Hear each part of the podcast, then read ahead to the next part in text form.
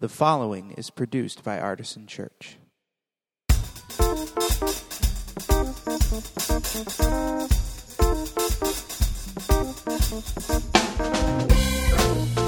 Welcome to the Artisan Church Podcast, a weekly broadcast of Artisan Church in Rochester, New York. To learn more about Artisan Church or to support the ministry, visit www.artisanchurch.com.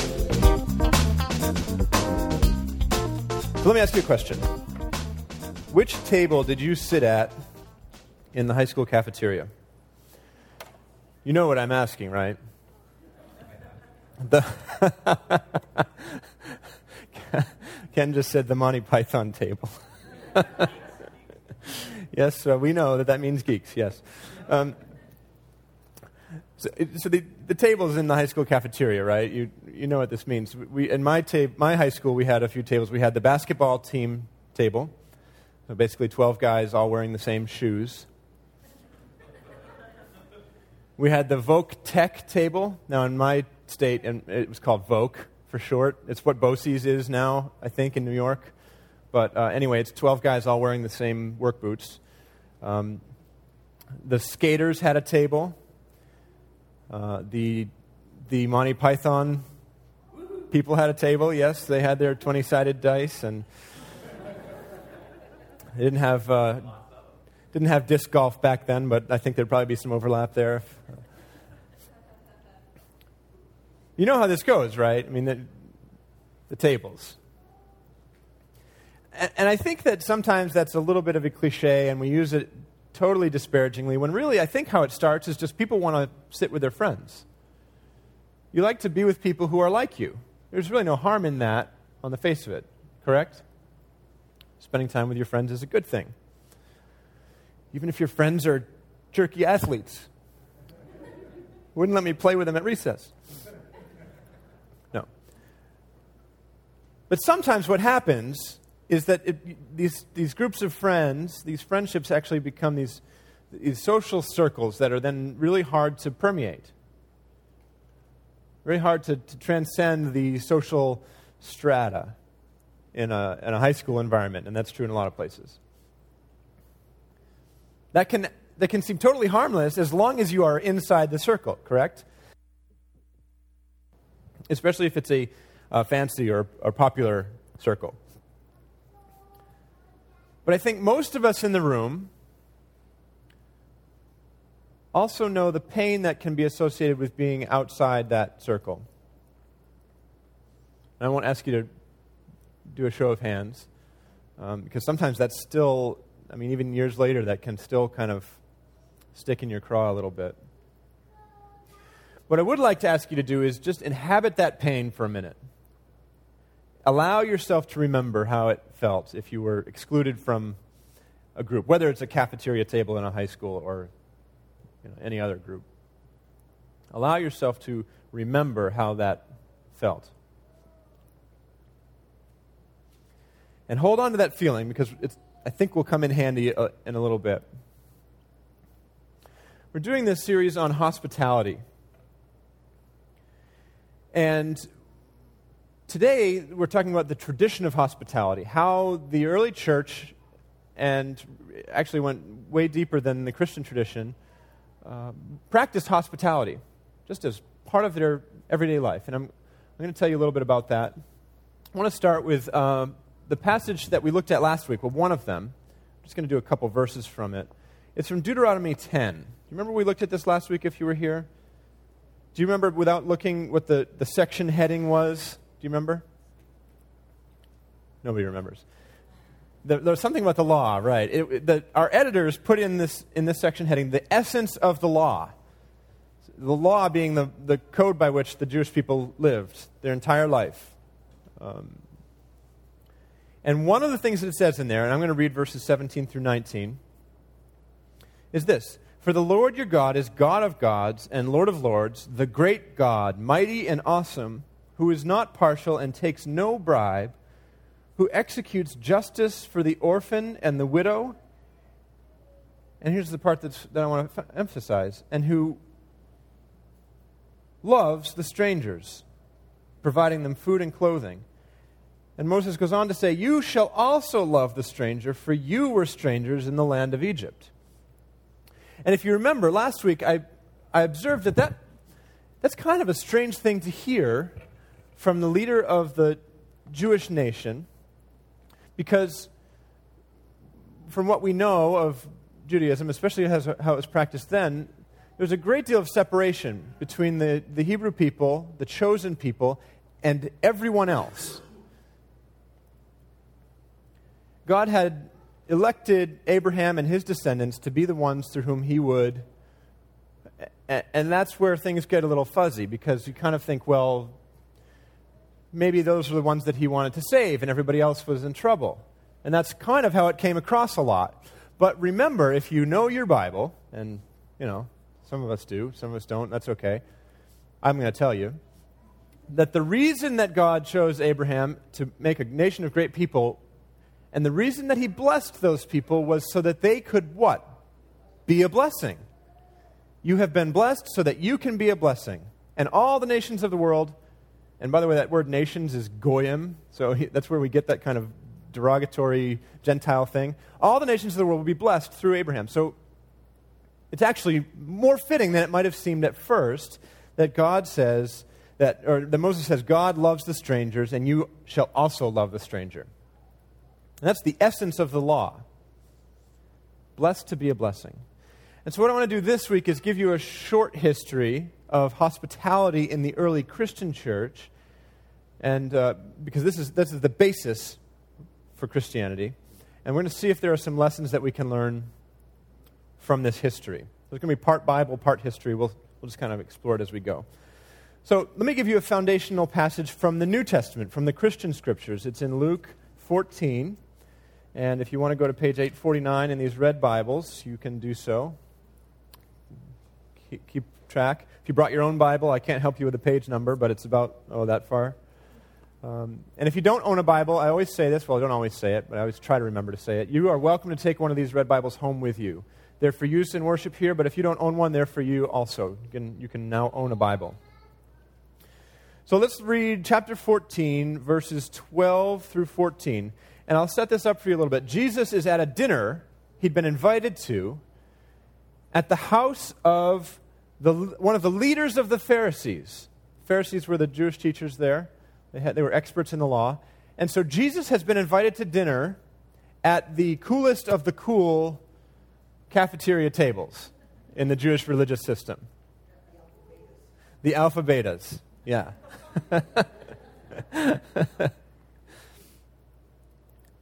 And here's, uh, here's what he said. He had told a parable, and then somebody answered him, and, this is what he said to the person who invited him. Verse 12 He said also to the one who had invited him, When you give a luncheon or a dinner, do not invite your friends, or your brothers, or your relatives, or rich neighbors, in case they may invite you in return and you would be repaid. But when you give a banquet, invite the poor, the crippled, the lame, and the blind. And you will be blessed because they cannot repay you. For you will be repaid at the resurrection of the righteous.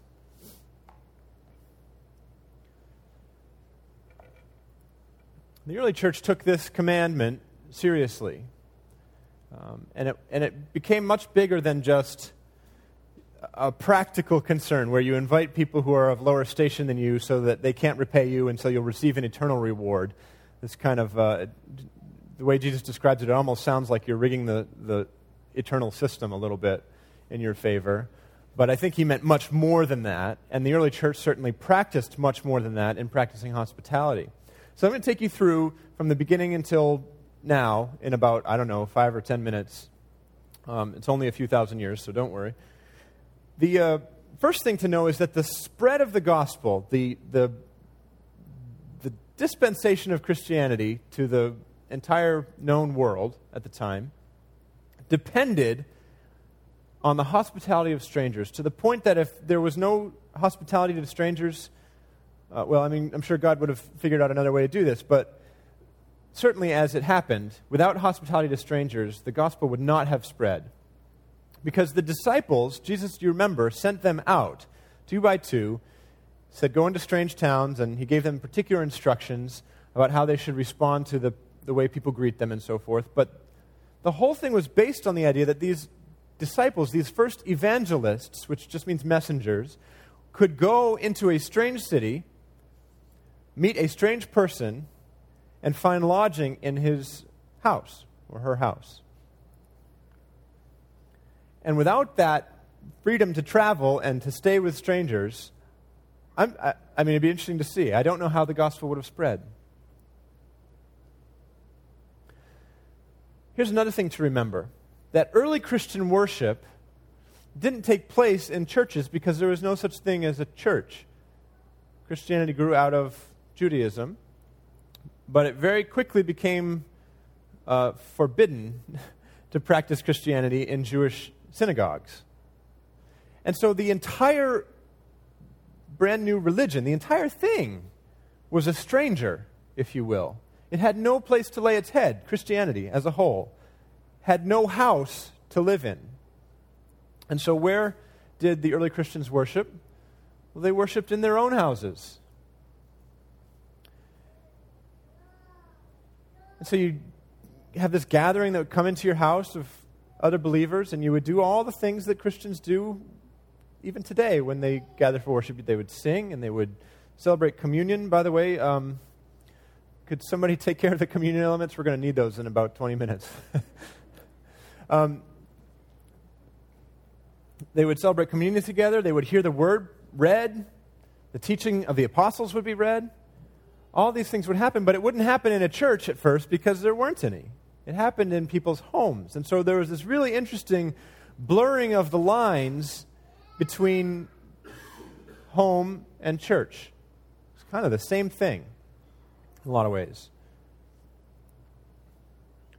So hospitality came very naturally to the early church in its beginnings because it, the, the, the faith couldn't have spread without it, and because there would have been no place to practice the faith without it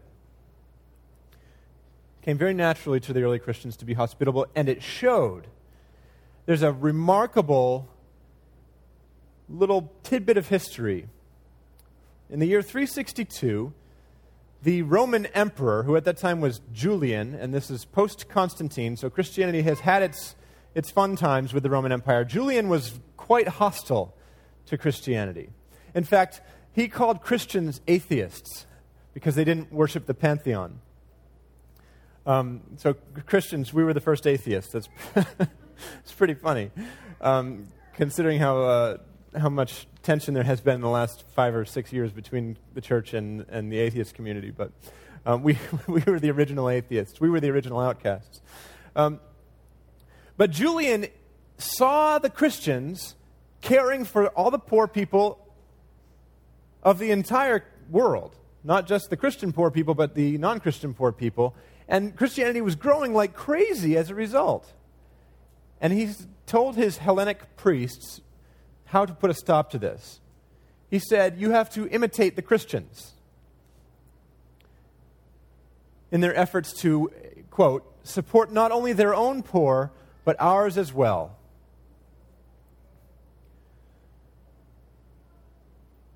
So, this hostile Roman Empire saw the life that the Christian community was leading the hospitable life that the Christian community was leading and instructed the Hellenic priests to, to mimic that and imitate it.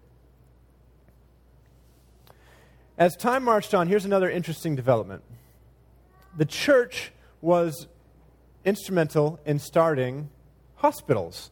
Hospitals didn't exist as such. Thank you very much.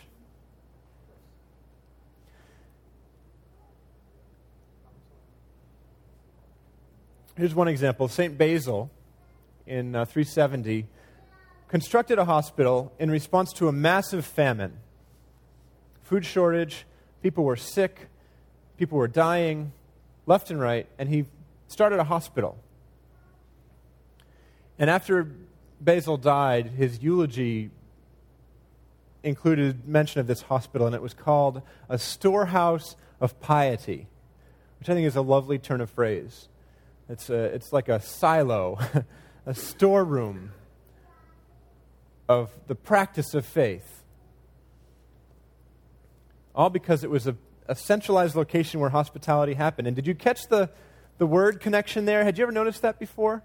That the word hospitality contains the word hospital?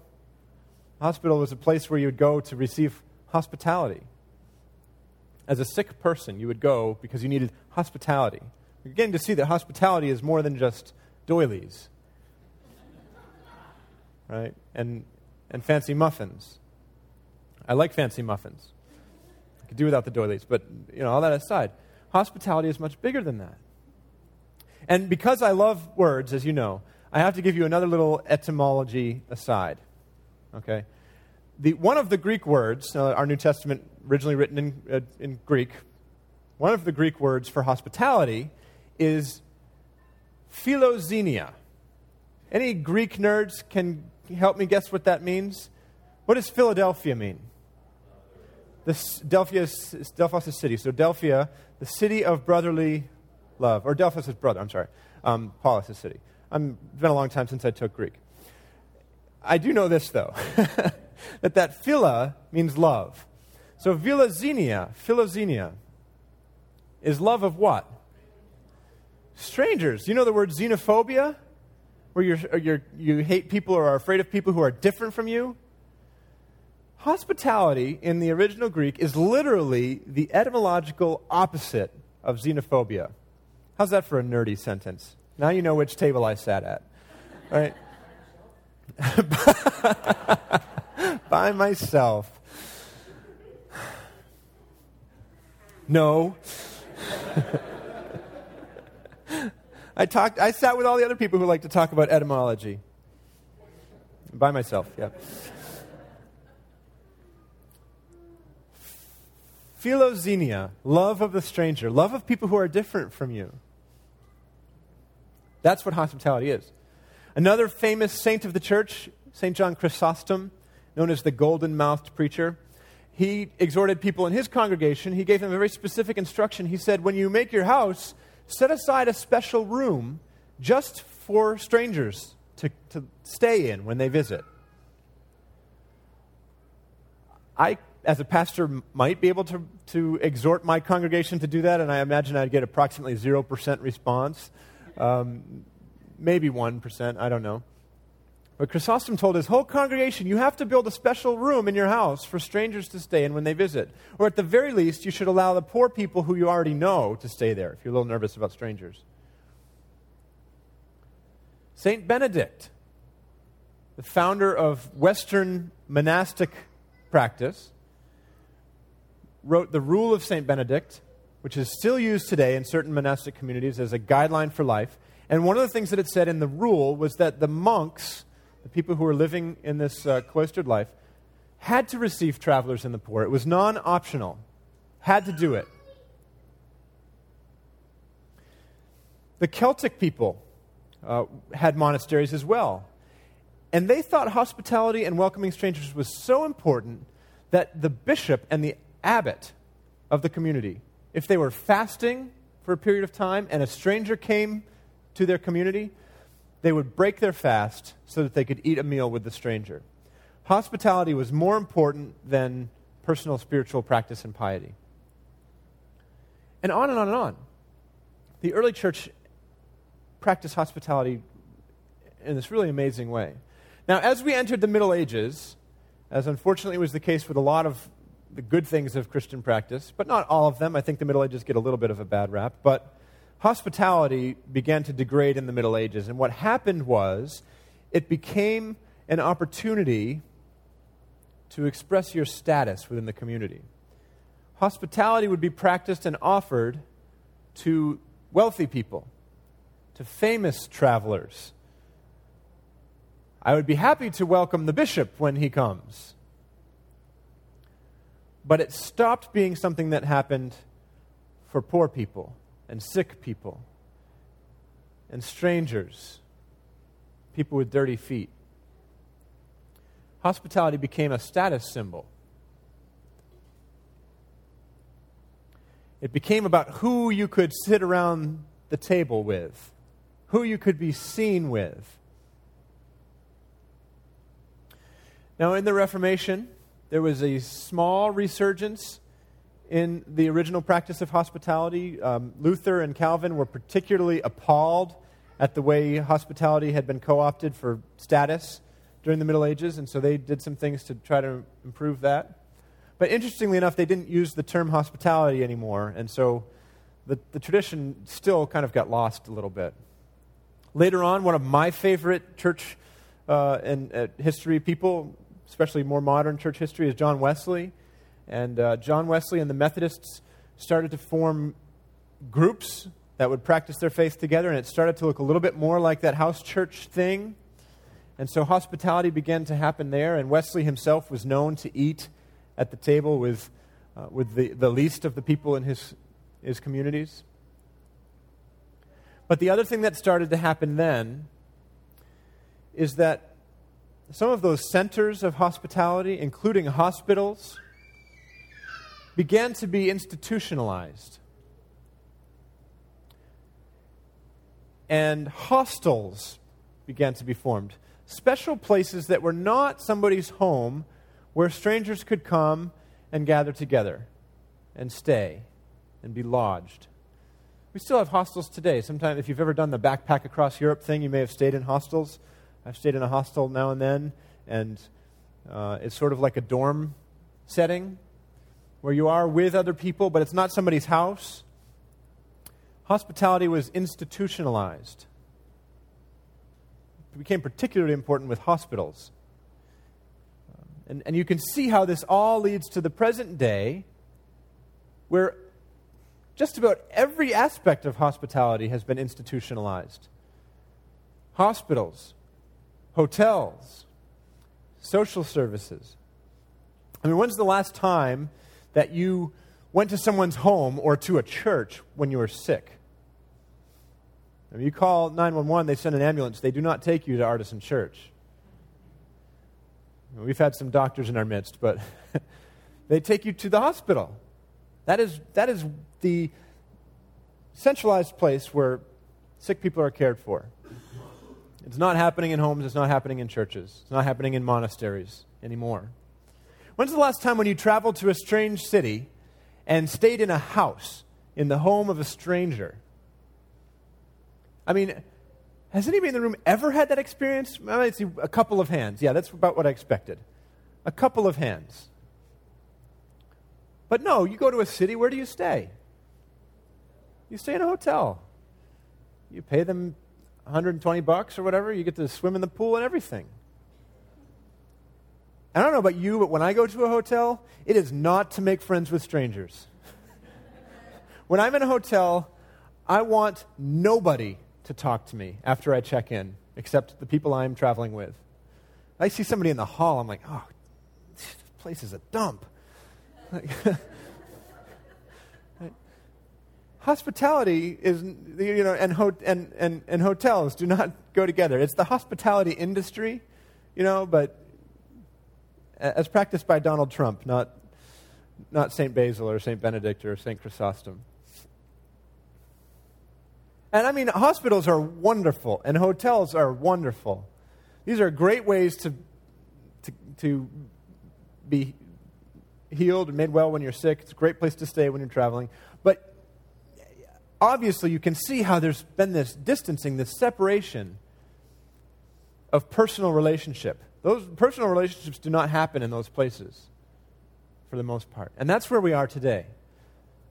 So we've gone from the early church being instrumental in, in hospitality to hospitality being uh, outsourced to the world outside the church. And so, what can we learn from this history? I'm sure that you have already started to make some applications in your mind, but I want to suggest just two applications, and I would get an F in a, in a preaching class because it's a two point sermon. You're supposed to have three. But I'm going to give you two.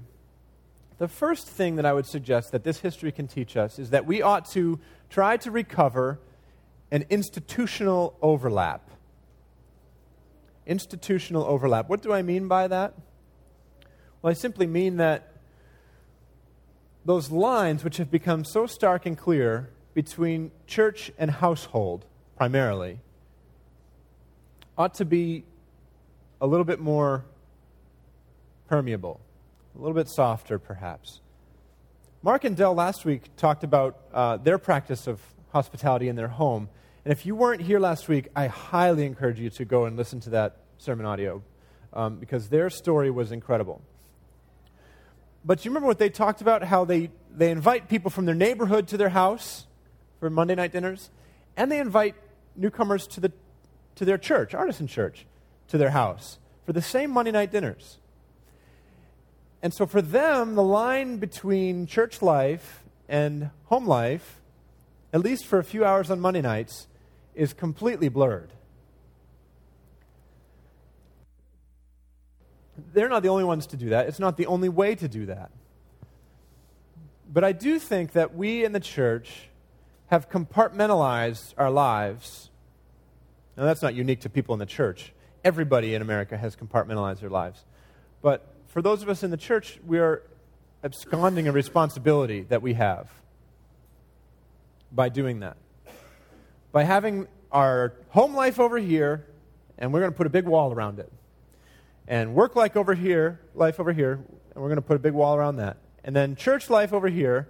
And no, I don't just go to church on Sundays. I do all kinds of things at church. I go uh, to our special events. I, you know, I do all these. I do even do some outreach. I mean, nowhere near my house, but I mean, I do all those things. But no, it's all got a little wall around it.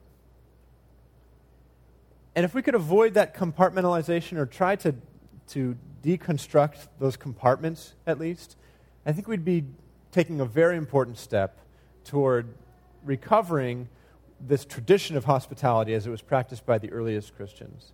Now, obviously, we can't go back culturally in time to a place where, you know, the, you know, strangers come through all the time and it's just common practice to put them up in your house and you know, hospitals happen in the church. We're not going to get all that back. So we just have to, we have to make these applications as best we can. The first observation, the first application I would suggest is that we recover an institutional overlap, particularly between home and church. The second observation is even more difficult. It can be practiced at home, it can be practiced in church. Actually, it could even be practiced if you want to maintain that, that separation between the two but it's more difficult because the second recommendation is that we recover a willingness to welcome and serve the people that Jesus called the least of these. Do you remember all the way back to Emperor Julian, who saw the church's success exploding because they did what? They welcomed whom? The poor. Not only their own poor, he said ours as well. Everybody's.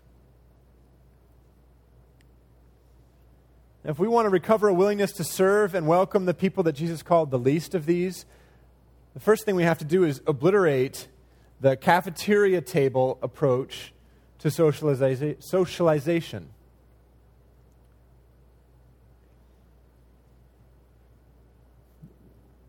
You see, it seems to me that when we fail to reach out to people who come in our doors because they look like they might not fit or they might be a little awkward,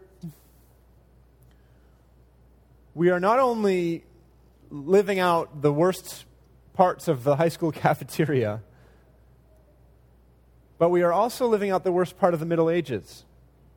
Because we are essentially saying, You are not good enough for me to want to welcome you. Ah, family comes in, minivan, all clean. The kids have their hair brushed. Probably have a lot of money. How are you? Welcome to Artisan Church.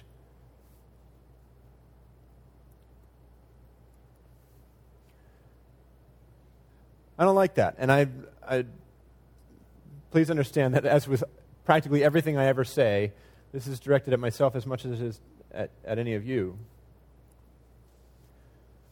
But sometimes I feel like our approach to hospitality is a little bit too high school cafeteria. It's a little bit too Middle Ages. It's a little too much status and not quite enough welcoming the least of these, the poor, the sick, the blind, the lame, literally or figuratively, okay? Because, again, we don't have blind and lame people walking around uh, begging quite as much as they did in the early church. Do you see the point that I'm trying to make, though? That we are prone to make judgment calls about people who walk in our doors sometimes, and it prevents us from being truly hospitable to them. Remember what Jesus said to that leader of the Pharisees when you give a banquet, invite the poor, the crippled, the lame, and the blind. And you know what he said after he said that? He told another parable. If You want to turn back in your Bibles with me again? We'll read this parable together. Luke 14, starting now with verse 15. Remember, he's just told the, the leader of the Pharisees that when you give a banquet, invite the poor, the crippled, the lame, and the blind, and you will be blessed because they cannot repay you, for you will be repaid at the resurrection of the righteous. And one of the dinner guests, on hearing this, said to him something that I think is probably trying to sound really smart theologically Blessed is anyone who will eat bread in the kingdom of God. Then Jesus said to him, Here's the parable Someone gave a great dinner and invited many. At the time for the dinner, he sent his slave to say to those who'd been invited, Come, for everything is ready now. But they all alike began to make excuses. The first said to him, I have bought a piece of land, and I must go out and see it. Please accept my regrets. Another said, I have bought five yoke of oxen, and I'm going to try them out. I love that. I'm going to try out my new oxen. Please accept my regrets. Another said, I have just been married, and therefore I cannot come. So the slave returned and reported this to his master. Then the owner of the house became angry and said to his slave, Go out at once into the streets and lanes of the town and bring in the poor, the crippled, the blind, and the lame. And the slave said, Sir, what you ordered has been done, and there is still room.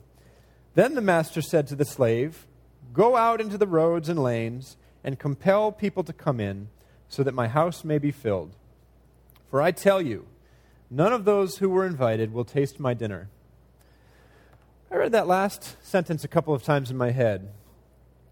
I tell you, none of those who've been invited will taste my dinner. And the first time I read it, what I thought it was saying was, none of those who are invited are willing to taste my dinner. Did anybody hear it that way when I read it just now? The way I read it the second time was, none of those people are going to taste this dinner. They're too busy with their oxen and their plot of land and their new spouse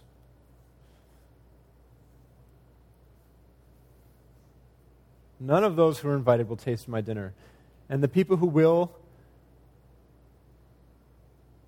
they're the poor, the crippled, the lame, and the blind. To me, this is a really interesting parallel to the passage that we read last week. Do you remember the New Testament passage from last week? It was the story of the great judgment, where at the end of all things, the king separates the sheep and the goats. And do you remember what the criteria was for whether you're going to enter into glory it was whether you had seen Jesus hungry or sick or a stranger, or thirsty or in prison, and had taken care of him. And the people all responded, But Jesus, we never saw you that way.